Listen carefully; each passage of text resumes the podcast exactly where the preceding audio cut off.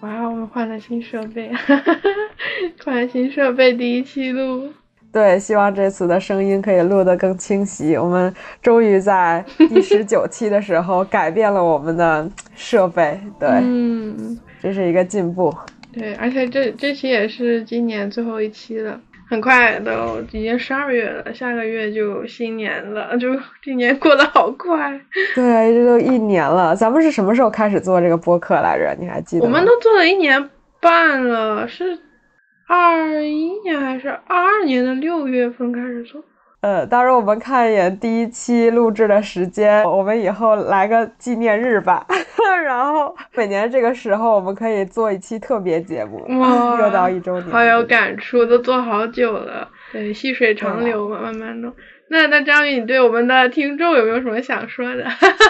在这个一年的结尾。哎，那我要不然等那个12月29号的时候上传。嗯，可以啊。反正我们节目不是一般都在上传。对，我们节目不是一般都在月末发嘛，其实我们都是月初，差不多月初录嘛。那这样的话，我就可以跟观众说一句新年快乐啦！感谢你们，感谢你们一直陪伴我们的节目。是的，是的，特别好。话说，今天这本漫画有点把我给惊讶到了。就是当时你跟我讲说，要不我们来读这本漫画的时候，然后想，这又是一个很现实的故事吧，没有想到这真的是我近几个月来读过我觉得最棒的漫画，是吧？特别喜欢，太好看了，就是我们俩都很喜欢，超喜欢，超爱。它虽然是有点现实，但它又很奇怪，奇奇怪怪的，有点那种幻想的，很妙的东西，很怪的东西在里头。是的，然后我也是第一次看了，我就特别喜欢嘛，然后我就给你推荐了，刚好我们还有电子版，就很方便嘛，也不用再买。对，但不过如果有实体书，还是挺想收藏的这本。我也是，你知道吗？我很少就是在有看完电子书以后还想买它实体书的书，然后这本就是一个，对，太可爱了，就是特别喜欢。对，而且书中有很多的细节值得反复品味，就不是那种你看完剧情这本书就结束的那种书，而是它有很大的回响的那种感觉，是看好几遍呢。对，那你来介绍一下吧。我们都没说这本书是叫什么啊？我们今天讲的这个漫画的名字中文是《亲爱的陌生人》，然后它是法语漫画嘛，法国原版是法语，然后它的原版的名字英语翻译过来其实就是其中一个人物的名字叫罗莎莉·布鲁姆，但是我不知道为啥，可能跟我们之前说的，反正翻译到中文就都会有一个新的名字嘛。然后这个名字叫做《亲爱的陌生人》。其实一开始听到这个名字，我就觉得怎么感觉有点鸡汤？就是这个名字其实挺一般的，但是看完确实觉得这个书很好看。要不然你来说一下这个故事，我就按照你写的简单说一说就可以。好的。对，然后首先我们的主人公是一个30岁的男生，叫做樊尚，他刚刚失恋了，他的女朋友找了一个健身教练，然后跟健身教练跑去巴黎了。对，樊尚其实他住在一个小农村里面，和他的母亲住上层和下层。直到某天呢，樊尚遇见了一个陌生女人，就是这个《亲爱的陌生人》的主人公，叫做罗莎莉。然后他看到罗莎莉的第一眼是在一个小商店里，然后呢，他又觉得这个罗莎莉对他有一种似曾相识的感觉，他就开始无法控制自己的去跟踪这位女士。渐渐的，另一个陌生人也开始了对樊尚的一个秘密跟踪。反正就是这3个人的故事会有一点悬疑感，然后之后这3个人的生活又产生出很多的交集，大概就是一个这样的故事。那我来介绍一下这个作者吧，就顺便跟这个故事接着说。作者她是法国的一个女生，然后她中文名是卡米耶茹尔迪。他这个书画的时候，出版的时候他也就28岁，所以其实还是很年轻的一个新生代的一个法国的作者。他是79年生长于法国的一个小镇叫多勒，然后大学专修的是纯艺术，毕业以后，他就一边画儿童插画书，一边创作漫画。他的漫画普遍受到业界的好评，得奖无数。作者他是2007年到2009年出版的，他本来是分上下册的，不过我们看的版本就是国内引进的，其实都是一本嘛，一整本的时候。本书也在2015年被改编为同名电影。16年的时候出了第二本法语漫画《朱丽叶》，然后一个冒号，然后后面还有一个小标题叫做《又名幽灵春天回来》。今年的时候，我觉得最近才看到他这本书。被那个 Drawn and Quarterly 出了那个英语版，看它的封面也是特别漂亮。然后我一开始没认出来这个就是这个《亲爱的陌生人》的作者，不过这个就是他的第二本法语漫画，然后今年是出了英语版的。我也特别想看，因为觉得他第一本书读起来感觉就特别的厉害。我第一次看到这个作者是在漫画节的时候。哦，你见过这个作者是吧？对，感觉他的照片看起来都特别的，就是那种挺高冷的，特别有点那种孤单的感觉，就是特别瘦瘦的那种。这本书最先吸引我的是封皮儿，就是它的那个绘画特别有故事感，然后当时我就去翻了翻这个书，但是由于这个书字儿实在是太多了，我就怕自己没有能力能够读懂这本书，然后我就没买。对，但是它确实是非常，它的风格非常吸引人，然后包括它的用的颜色呀什么都很亮丽的那种。对对啊，是它的画很漂亮。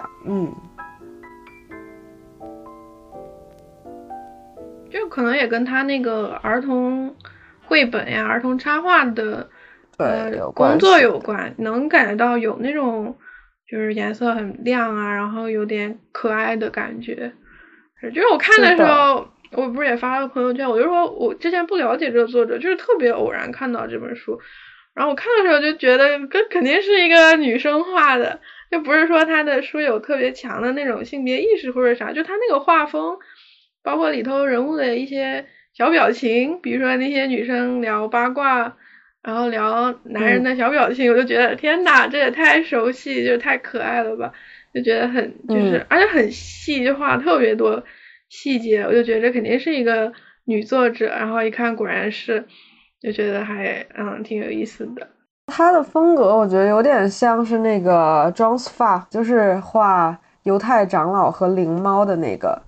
和小王子的那个漫画创作者，然后她的颜色我觉得都有点。很类似的感觉，然后它的场景的构建，我觉得让我想起那个吉米，对，台湾的那个，对，我就说它的那个，就哪怕是画小人儿，我都觉得有点像吉米，然后让我想到那个朱德庸有一点那个，就是钢笔勾勒出一个小人那种挺简单，有点童书的感觉。对，但是这个都不是重点，我觉得重点是这本书它的一个整体带来的视觉呈现非常的优秀。那我们就来讲一讲这本书的画风吧。画风我觉得就是因为我们都很喜欢这个风格，对，然后它颜色是很亮丽的那种。还有一个就是我注意到，就是它很少用格子，一个很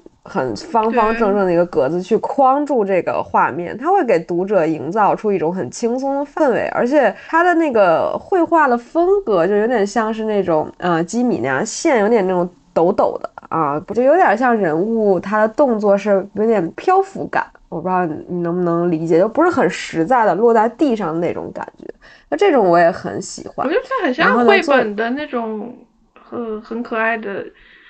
但是可爱不是贬义词啊，也不是说它很俗，它就是我觉得很就是画东西都小小的，然后就很细节，对那种 对就很有能看到它很认真的在描绘每一个东西，然后画，然后颜色用的也特别有氛围感。就看那个漫画的颜色，我就让我想到了很久以前我看了一个电影，就也是一个法国电影吧，应该就是那个《天使爱美丽》，我不知道你有没有印象。反正那电影给人的感觉就是它也是奇奇怪怪的，但是挺有自己的魅力的，然后加上那个电影颜色也是特别鲜艳嘛，很丰富。我就看的时候我就想到那个电影，就是这种法式的，我觉得一些小的浪漫的感觉。对，这个作者也很会刻画法国的那种街道啊、生活气息啊、市场啊，能看到就是他身边的那些城镇然后后面也附了很多照片嘛，就感觉到就是他那个理发店都有原型，对。而且他就是作者对家具啊、生活用具的描绘都很细致，但是其中呢有很多的这种生活用品，就是它并不算是生活用品的那种小雕塑、小玩具，其实它出现在房间里，尤其是过多的出现在房间里，会使这个房间非常的怪异。所以它就是既有一种生活气息，但是在这生活气息之中也有一种很怪异的感觉，而这种书带给我的那种舞台剧的感觉，是不是就是有点，对，有点古怪，但是又很真实，大概是这种。嗯，他拿捏的特别好，就是我感觉不同的人就是都会被他所吸引。对，我觉得这跟这本书的主题是很接近，因为这本书它其实它的那个风格有一点在现实中游走，你很难说这本书是一个很真实的书，你也很难说这本书是一个纯虚构的书，因为在虚构的书里我们看不到那么多我们似曾相识的这种很相似的情感，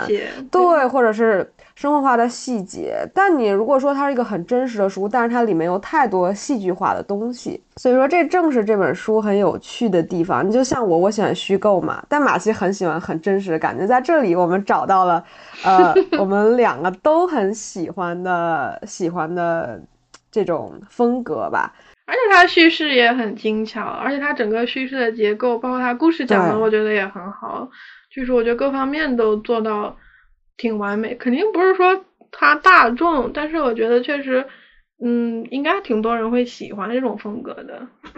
就是它的故事的结构，然后它的叙事的方式，如果你看了这本书，就是说这个故事它给不同的人讲会有不同的讲述方式，但是这个作者他讲出来就是那么特别，就和别人是与众不同的。而且还有一个就是这本书我觉得它有很强的文学性，它特别像我看的短篇小说，你第一章节结束了之后，你第二章节的开始，其实你感觉难道开始了一个新的故事吗？因为这个角色整个都不一样了，然后慢慢你就发现第二章节跟第一章节会通过一个相同的人物，然后把他们给联系到一起，就是它是一种文学性的构成，它的整个的故事。所以它就是第一章用了一个人物的视角，第二章用了另一个人物的视角，第三章然后所有的人物合起来了，可是却不刻意，就这一点是最难的。你说到文学性嘛，反正我就是截取了一些，我抄录了一些它里头的这个，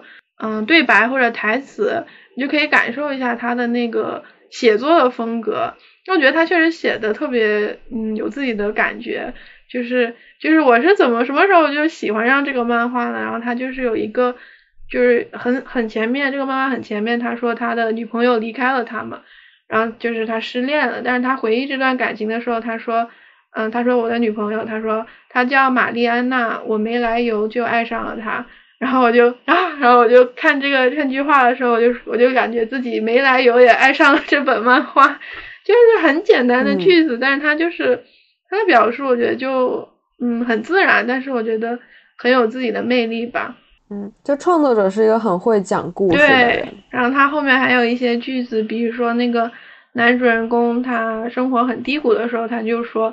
哎呀呀，生活有时候真的很艰难。然后他感到特别就是自怜的时候，他说我真是太可笑了，可笑可怜可悲。可悲对，我记得。就虽然写的很简单很直接，但是特别符合那个人物的心情，然后读者看了也会觉得就是我懂你的这种感觉。而且就是从漫画创作的角度来看的话，就是它的场景转换，它人物动作的定格和人物间的对话，他们的切换，然后包括文字和图像的这种叙事的推进，都是非常新颖的。就是一般有一个很逻辑性的这个两个线，一个是文字的线，一个是图像的线。他在上演文字的时候，明明写的是这句话，但他图像切的是另外一个地方，可是他却丝毫的没有这种痕迹。他很新颖，他不是说我文字是什么，我的图像按照文字的东西还原，就是他们两个是互相推进的作用。所以这个我觉得也是作者他功力非常厉害，嗯，然后包括他的那个人物动作，就是他的那个切的那个点，他定格的那个动作也是很不一样的，嗯，就很有意思。而且还有一个就是这个漫画中时间的流动总是会在大场景的一个描绘下停止，就是大场景的描绘它就像一幅插画，很精美的那种插画，嗯，会吸引人，就是把这个时间就阅读时间给停下来，然后去看这整个很美丽的插画。对，它的场景画也特别漂亮，而且就它的画风其实是就是我挺喜欢的一种，就是我之前也说我挺喜欢那种我感觉有点拙的画风，就是我感觉就是有的地方它不是说就是画的特别精准或者是什么，但是它那个人物啊什么就是有一点点朴实，然后有一点那种笨拙的感觉，就是没有很用力把它画的特别对，但是最后看起来效果就挺对的，就还挺喜欢这种画风。像松本大洋或者什么也是那种画工超级厉害，但是有时候我反而看多了就喜欢一些可能你会觉得他画的没有那么就是有点可能像速写本啊或者是什么有点自己的那种小个性啊，但是不追求那种特别特别高超的画技，那种有时候还挺打动我的。那你可以去看那个 Joann Sfar 的那个漫画，他的风格就跟他非常像，他就是那种非常虚构的那种画风，很神秘很神奇，我觉得这个作者肯定受到他的影响比较大一点。嗯，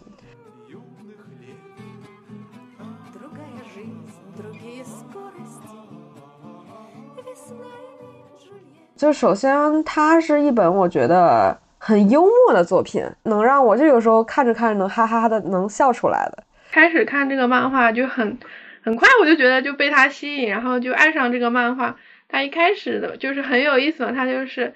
那个凡上养的小猫猫，然后就在它腿边走来走去，然后问它要吃的，然后凡上它就跟它的猫说话说，哎呀，你每天都这样，我每天都给你吃的，你怎么还问我要吃的？好像还我不会给你呀。就他这种自言自语，然后这些小细节就特别的，我觉得特别可爱，然后特别有趣，然后整本书都充满着这种有点自言自语的一些小细节，包括他的很多的台词，我觉得写的都特别好，就是他对他自己的那个状态的描述啊，比如说他失恋了以后，他就跟他的猫。然后一起很悲伤，然后他就说这个是什么养猫男人宿醉后的哀歌，就这种小细节我就觉得这个整个漫画就变得特别特别有意思。对，其实我有一个想法，但是我不知道这是我的想法还是作者想这么表现，就是我一直觉得凡上跟猫的关系就是其实是一种隐喻，是母亲和他的关系，就是寄养与被寄养的这种关系，其实他有点像是母亲的猫，就会有这种感觉，就是他通过凡上，因为凡上的母亲是生病了，对吧？是什么病来着？反正就是身体也不好，需要他照顾，就是那种体弱多病的一个70岁的寡妇。他母亲有点疯的那种，其实他本来是一个比较沉重的病嘛，就是不能出家门呐，然后需要别人多陪伴呐，但是作者却赋予这个病人一种新的活力，比如说他的穿衣打扮呀，然后他室内的这些装修风格呀，然后他有很多的小玩具啊，每天和小玩具说话呀，这种。就看起来是那种充满幻想的演绎啊，然后母亲总是自言自语的，自己在桌上拿2个小人偶去上演一出自己的戏剧，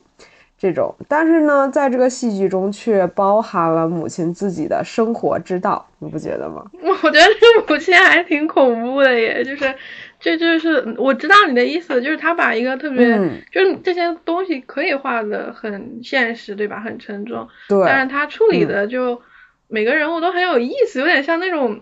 一个戏剧或者是一个那种，对，就尤其母亲这个角色，其实她跟凡上的关系是这本书中的一个很大的重点，是母亲什么样的人就决定了孩子是什么样的人，其实极其强势的一个。对，你有没有觉得就有的时候他母亲的演绎很像是樊上的另外一个小女朋友？嗯，就比如说樊尚跟母亲喝茶的时候，他的母亲说，哎，你看是旁边的那个女人显得更年轻还是我显得更年轻，然后他说你看那个女人一看就不知道保养，他说樊尚，如果你来看看我的腿和我的胸，你就明白我多会保养了。就是这个很难想象是一个母亲和儿子的对话。所以说这本书中提到一个很重要的那个情节叫俄狄浦斯情节，其实这个是作者真正想表达的东西，因为它又称作一种恋母情节。在古希腊的一个神话中，一个王子叫做俄狄浦斯，然后他杀死了自己的生父，他娶了母亲为妻子。后来弗洛伊德以此来描述性器期出现的孩子对母亲的依恋的这种情节。然后呢，所以说这本书其实是一个非常成人的故事，然后它里面的隐喻和暗示也都是非常成人性的。然后包括我记得我印象中还挺深的一段是晚上他做梦，就是在这里面樊尚会做各种各样的梦，这些梦看似都很充满幻想，但是这些梦又隐喻了现实中樊尚的很多情感和思想。其中一个梦是他被母亲的那个阴道追着走，你还记得那个吗？对，他那个梦是他母亲就被杀了嘛，然后但是他的头还在一个盘子里，还会说话，然后他的那个阴部在地板上爬来爬去，就真的很搞笑。然后还有一段是就是樊尚他是梦见自己的前女朋友，就是劈腿的那个前女朋友的脸慢慢的变成了母亲的脸，母亲的这个角色总是在不断的向樊尚索取樊尚的时间，然后索取樊尚要给他带的东西。女朋友脸变成了母亲的脸，那个母亲对樊尚说，你给我的柠檬怎么还没给我，你又忘带了我的柠檬。他俩这个关系是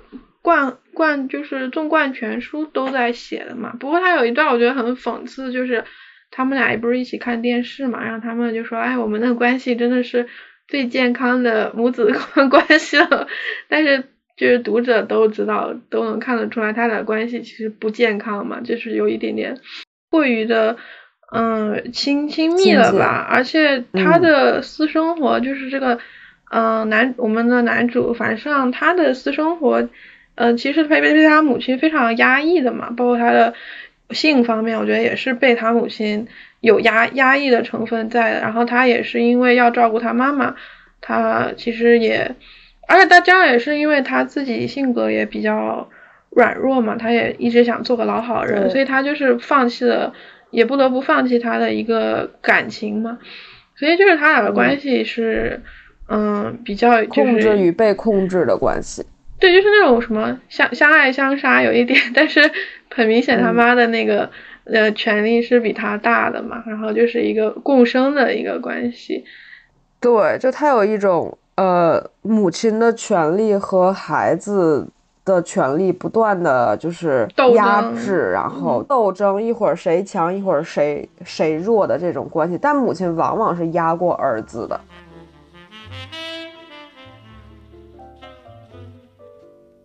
虽然就是我们能看到这个画面背后的现实是这样，可是在画面中他没有用一个很沉重很说教的方式给展现出来，反而这个母亲有点那种疯疯癫癫的，像就感觉自己是个小公主，而她在家里那个座椅就也像是一个王后的座椅。对，就是、而且就有一个画面造出这种很是有一个画面印象挺深的，你肯定也有印象，就是他妈就是樊尚幻想自己就是乘个小帆船出海，然后船上有美女跟他表哥在一起很快乐的唱歌，然后这个时候他妈妈就是出现一个巨大的一个母亲的形象，然后就用手拽住了他的那艘小船，然后你就发现他在他妈妈手里那么小的一个船，然后他妈妈就说，然后他妈妈就唱起了歌，说这个小帆船永远也不会离开这个港口啊什么。他妈妈是肯定是希望他是永远留在自己身边，然后樊尚一直至少在漫画的前半部分他一直都是一个比较怎么说妈宝男的形象，就是留在他母亲旁边。主要的人物其实就樊尚嘛，然后就是这个罗莎莉，然后这个故事的展开会告诉我们罗莎莉身上发生了什么，然后这也是这个漫画一开始就特别吸引人往下读的原因嘛，你就想知道他跟樊尚的关系是什么，樊尚为什么会被他吸引。当然说樊尚他特别的就是他的生活特别的单调，特别的重复，很无聊，然后他就是有时候就是生活中发生了一点点的改变，然后他做一点越轨的事情，这个东西给他带来了非常大的一个就是刺激感、刺激吧，然后也是一个就是把他的生活改变，对，有点那种犯罪的快乐当然他并不是一个坏人，这个故事并不是很恐怖的那种跟踪故事，它是有它后面的一个内核的。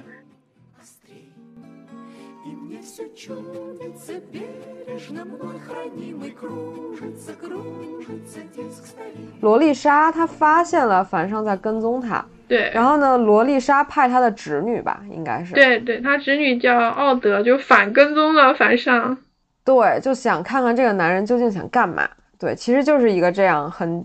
简洁的一个故事内核，但是呢每个人都有自己的动机。实际上樊尚他跟踪罗丽莎的动机是，这跟樊尚自己的性格是脱离不开的，因为樊尚是个胆小懦弱有点可爱，然后他是不懂反抗权威的人，而对于樊尚来说他的权威就是他的母亲。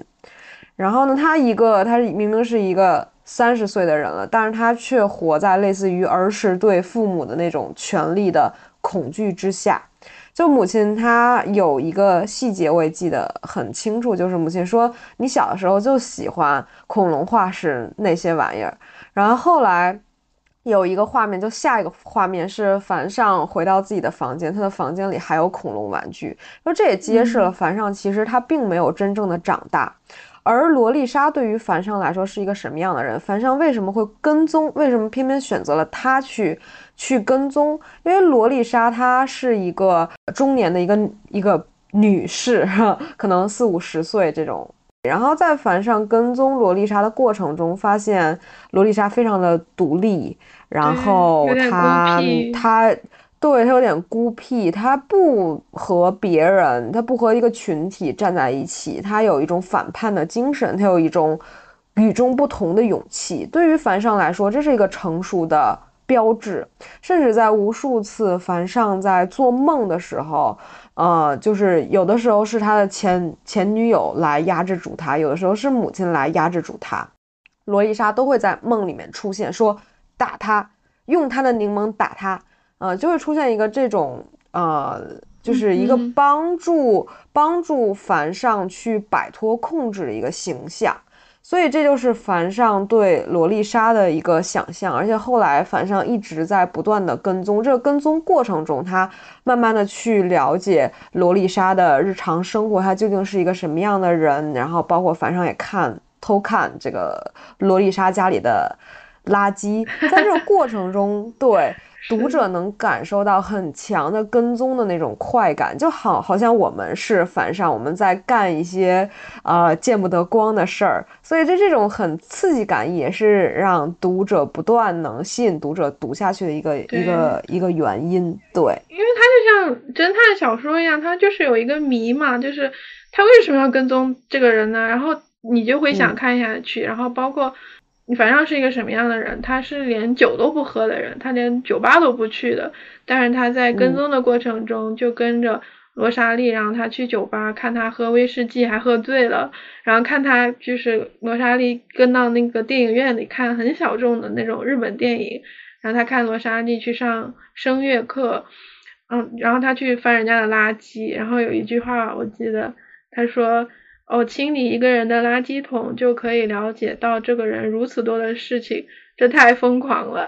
他就像一个很奇怪的侦探一样，他去跟踪别人，但是跟踪的过程中就是他也尝试了很多自己没有看过的风景，然后自己没有去过的地方，然后就他也曾经数次想要停止这种行为，因为毕竟是挺变态的嘛，就是正常人觉得挺恐怖的但是他就是说他就是着迷了，他就是停不下来。我觉得这也说明他的生活是多么的就是无趣，然后每天多么的重复，你好不容易来了一个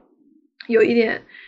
就是不同的地方。然后他就有一句话，他说自己的那个生活，就作者其实说的很清楚了，我觉得作者把几个人物都塑造的很完整很清楚了。那个樊胜他自己说自己的生活，他就是说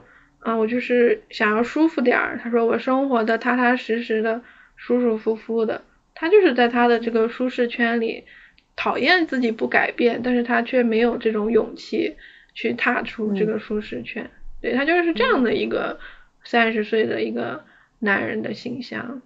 书中不止一处他提到，他说我想要有点变化。其实樊胜他自己意识到，我一直这么下去，一直没有长大是不正常的，是不对的，一直母亲就这么压迫我，这个是不好的。其实他有这种一点点的这种想法，但是他不知道他理不清究竟是哪出了问题，所以他其实在这个跟踪过程中一直在反思自己的生活。然后因为罗丽莎她很喜欢自己散步，因为罗丽莎是一个很享受孤独的人，然后樊胜在跟踪的过程中他也逐渐习惯了与孤独相处，其实就是等遇到真正孤独的时候才是找寻真正自我的一个开始。就这个是我到30岁的时候我的一个理解，就是你一定会，你一定要知道30岁女性的体悟对，怎么平衡你跟孤独的关系。因为樊胜他在30岁之前他一直是不孤独的，他母亲和他就住在楼上跟楼下，他的隔壁就住着他的表哥啊，对，那是他唯一的朋友，就是而且他不怎么出家门，就是他为什么上一个女朋友跟他分手也是因为他就不愿意出门，他觉得自己在家就挺好的，对，所以他就是一个很封闭的没有长大的一个大孩子。所以说这本书我觉得是很适合30岁的读者，然后因为很多他的人生感悟和他不断的尝试想在这样的很艰难的一个现实中去改变自我，然后去找到自我或者是肯定自我的这个过程，是我觉得是每个人都会经历到的，所以它具有一定的成长意义，对，就很好，就是可能有时候人会觉得被生活困住了，是吧？而且就是对。尤其是可能生活就是挺舒服的，没有太大的那种挑战的时候，那你为什么要去冒险去做一些新的事情呢？对吧？但是如果不改变的话，就是一直是重复现在的状态。然后他在那个书里其实把他的那个把他的怎么说，就是他的历史都交代清了，就说他其实是就是他爸爸，他就是爸爸有一个理发店嘛，然后他很自然而然的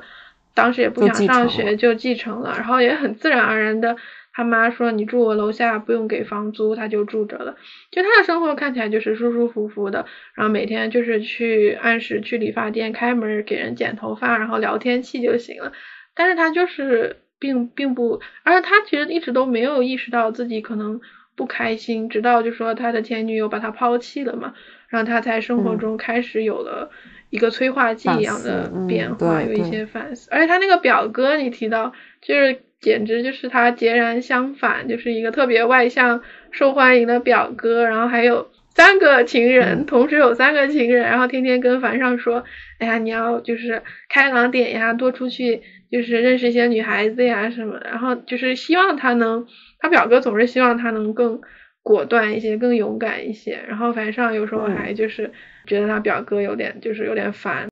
书中好几个角色我觉得塑造都很真实，然后都有自己可爱的一面。哎，然后他表哥找的3个女朋友的名字都是以 A 为结尾的就这种小细节特别多我在读的时候就你就哈哈大笑，觉得怎么这么幽默一些。而他的幽默是那种让人很会心的幽默，不是故意营造出来幽默，真的很好笑，从头到尾都很有趣。是的。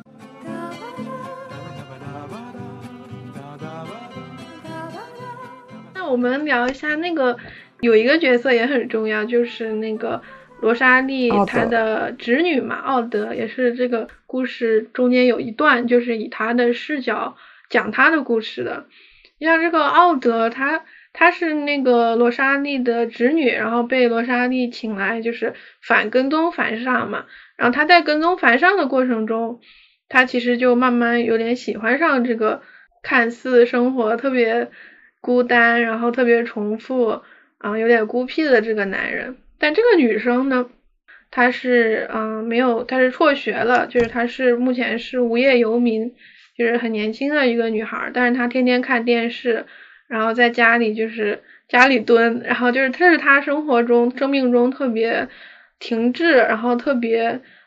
有点懒散，失去目标和动力的一段时间。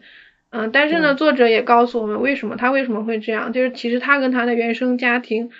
关系也不好，然后跟父母的关系也不好，而他的三个姐姐的人生都是那种世俗意义上的成功，所以他就觉得很沉闷吧，然后对自己，然后对生活也都没有什么希望，对，没有什么办法而且他跟一个而且就是这个故事真的有时候我就觉得有很不可思议的很魔幻的一面，就是他还跟一个就是很奇怪的房客对一起住，就是那个人是个就是一个大忽悠，一个玩魔术的大骗子，但是又特别的理想主义，然后就生活还要靠这个女孩去就是借钱，但是他就跟这样，然后还会带各种各样奇怪的，一有钱就买点什么奇怪的动物啊，鳄鱼，就这种东西，就是后来现实中如果是有完全现实的故事就简直不可想象，但是在他的画风，在他的漫画里就感觉特别容易就被我接受了，我就觉得可能真的有这种人吧，就是怪房客跟奥德说哎我要买一个大狮子，然后呢奥德就给他钱了，后来他带回来一只金毛，奥德说这就是你想要的狮子吗？他说哎凑合吧，就凑合用吧，他长得有点像狮子不是吗？是的，就是他也就是他跟这个人一起生活，然后生活中充满了那种奇怪的事情发生，然后我就觉得加了好多那种魔幻的成分，但是又觉得好像理所应当，就觉得很合适。对，就是一个很热闹的人，那个怪房客，他就是他的人生梦想就是要跟他所有他爱的女人和爱他的女人排演一场大型的魔术戏剧，所以在他的那个房间里面，他们是共同拥有一个客厅嘛，在大客厅里面就会有各种魔术的道具，在这个时候我就特别想吉米就是他的那个房子，对，就看那个都让我有点想起可能以前看那个深夜食堂的那个漫画，就是他就是会出现一些奇奇怪怪的，就是晚上去食堂吃饭奇奇怪怪的人，而且很多是那种社会比较边缘的人物，什么妈妈桑啊什么就是很有那种感觉，就是这种人肯定不是说能在主流生活中受欢迎嘛，但是他就有他自己的一个理想主义，然后有那个有点魅力的地方，然后那个女主角奥德也就是虽然知道他是个大骗子，但是还是就是有点被他打动那种感觉。就我觉得奥德他是无所谓吧，就他一直就是一个很无所谓的态度，虽然他说他一直在找工作，但实际上人家找工作的公司给他说那你明天8点有一个面试，但是他却又能睡到11点错过面试，就他生活中其实是一个无目标也无目的的一个，他一直在过这种生活，所以说他其实被那个他为什么会和罗莎莉在一起，是因为他反抗父母，他父母的关系，他父母和罗莎莉关系其实并不好，所以他就是为了故意反抗父母，所以才联系到他这个姑妈，其实这是一种反抗的表现，结果没想到在姑妈这里他也是，其实他跟樊尚一样，他是一个没有什么自我的女孩，她一直过着得过且过的生活，当她了解到罗莎莉的生活之后，她一点点的去改变自我，其实和樊尚是一样的，对，他在这个整个故事中也得到了成长，然后他其实和自我和解，因为我一直觉得奥德这个女孩她一直有点讨厌她自己，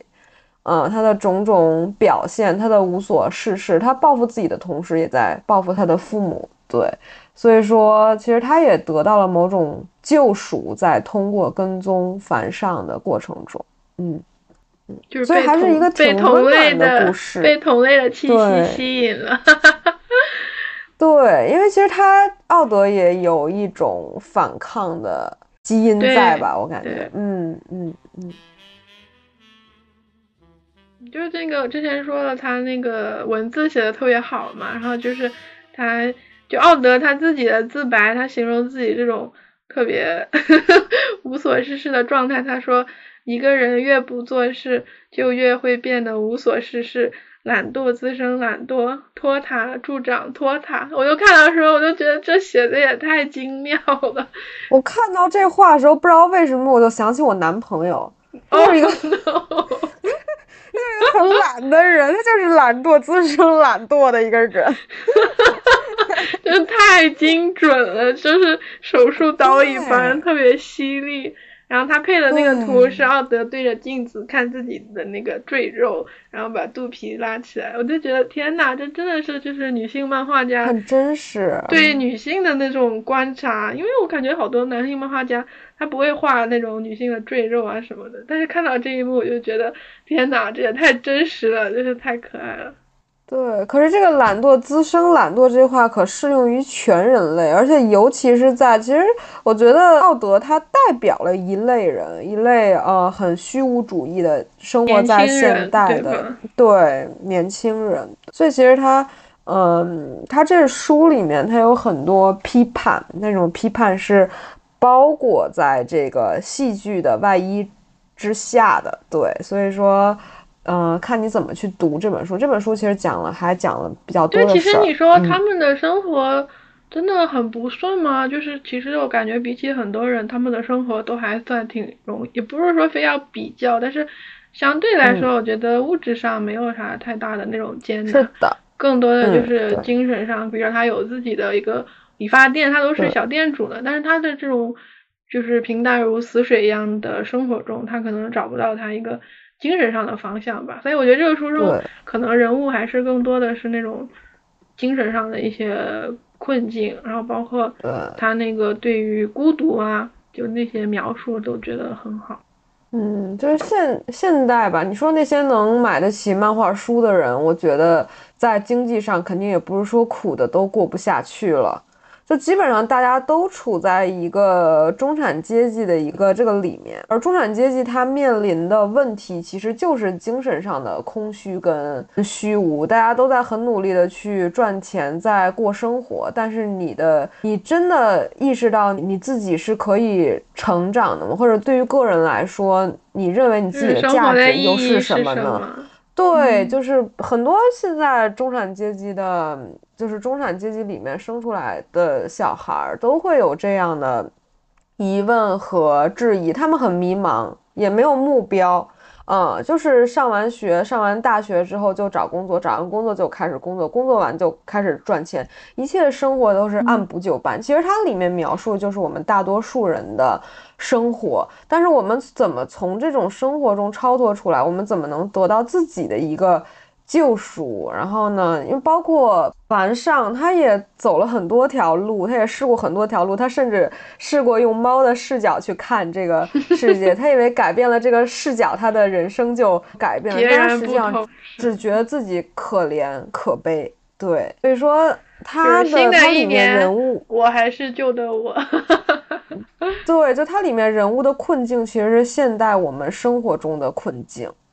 他描述的非常的清晰，他一种很幽默的笔调，他描述了现在的。但我觉得他的基调，就像你说的，还是挺温暖的，包括他的很温暖的结局啊，然后一些浪漫的地方，他还是对人性是有希望的嘛，就是还是很温暖的一个感觉。所以这个书其实也挺适合，就是圣诞节啊、年底读的。冬天，对。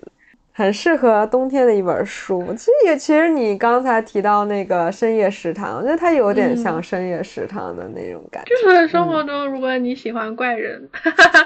你肯定会喜欢这本书。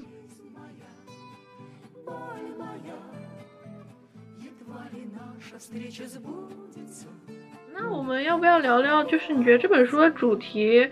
它想讲什么？哇，这个我因为我有很多想说的，所以我自己就打了一段话，我可以念吗？你说。我说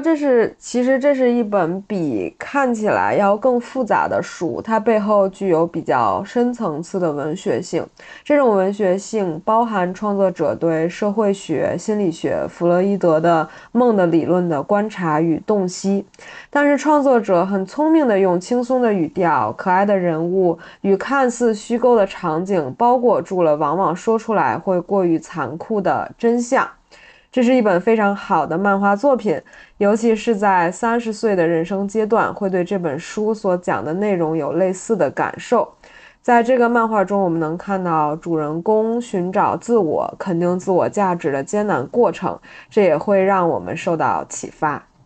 那我写的一段话，写得很好耶，高度总结了。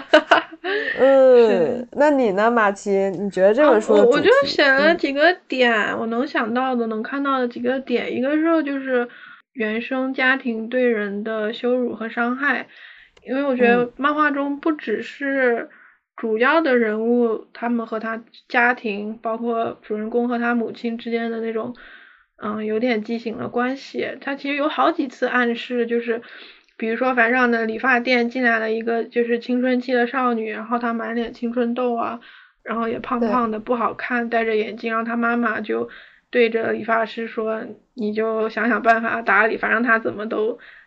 很糟糕，就是很当面去羞辱你的那种，就是母亲和孩子的对孩子的那种羞辱和伤害、然后包括书中其实也提到好几次，还有什么电视节目里头说开玩笑说，如果你想要杀死你的家人，然后包括他表哥也一直跟他开玩笑说，你就应该把你妈谋杀了，你就可以自己快活了。就是他提到好多次原生家庭其实对一个人的那种伤害，以及能不能真正的和解呢？他其实也没有给出就是准确的答案，是你是要和解呢，还是你就放弃他们呢？还是，但是他的确给了一条路，就是说，就是你一定要从原生家庭脱离出来，你得去找你自己，就是不管是反抗还是你得离开他们，我就觉得用柠檬打他，就是他包括这个书的结局，他就是说你得真正去建立你自己的亲密关系，你得真正去寻找你的那个家庭，就是你真正合得来的人。然后樊尚也好，奥德也好，他们最后去做出一些改变吧。反正我觉得。肯定原生家庭这块就是父母和孩子之间的那种权力关系，肯定是他想要探讨的主题之一吧。对。还有一个就是我觉得他那种入骨的孤独，就是他对孤独的描写，就是樊尚很孤独，然后罗莎莉很孤独，甚至我觉得奥德包括樊尚的妈妈也是很孤独的，就是一个老太太。自己在房间里，她扮演上帝，扮演女皇，然后拿着她的那些洋娃娃去，就是假装自己是个英雄。其实想想都挺可怜、挺可悲的，但是确实就是我觉得她对孤独的描写是很深刻的。对，还有就是，其实她一直在。我觉得这本书它并不是说孤独就是可悲的，而是每个人终将都会面临孤独，但在这个孤独之中，我们怎么去平衡孤独与自我的这个关系，甚至有的时候我们可以享受孤独，但最终我们会遇到一个和我们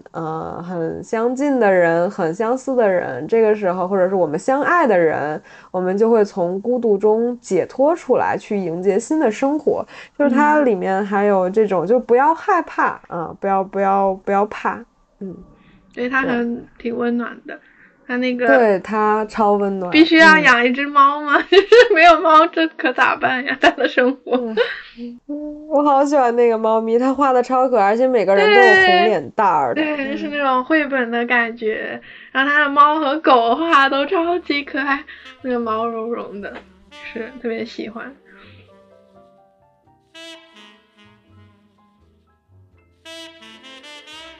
对，我们是不是还有评星环节？OK， 对，那评星环节吧。章鱼打几星？我打 4.5 分吧。哇，那我就打5星。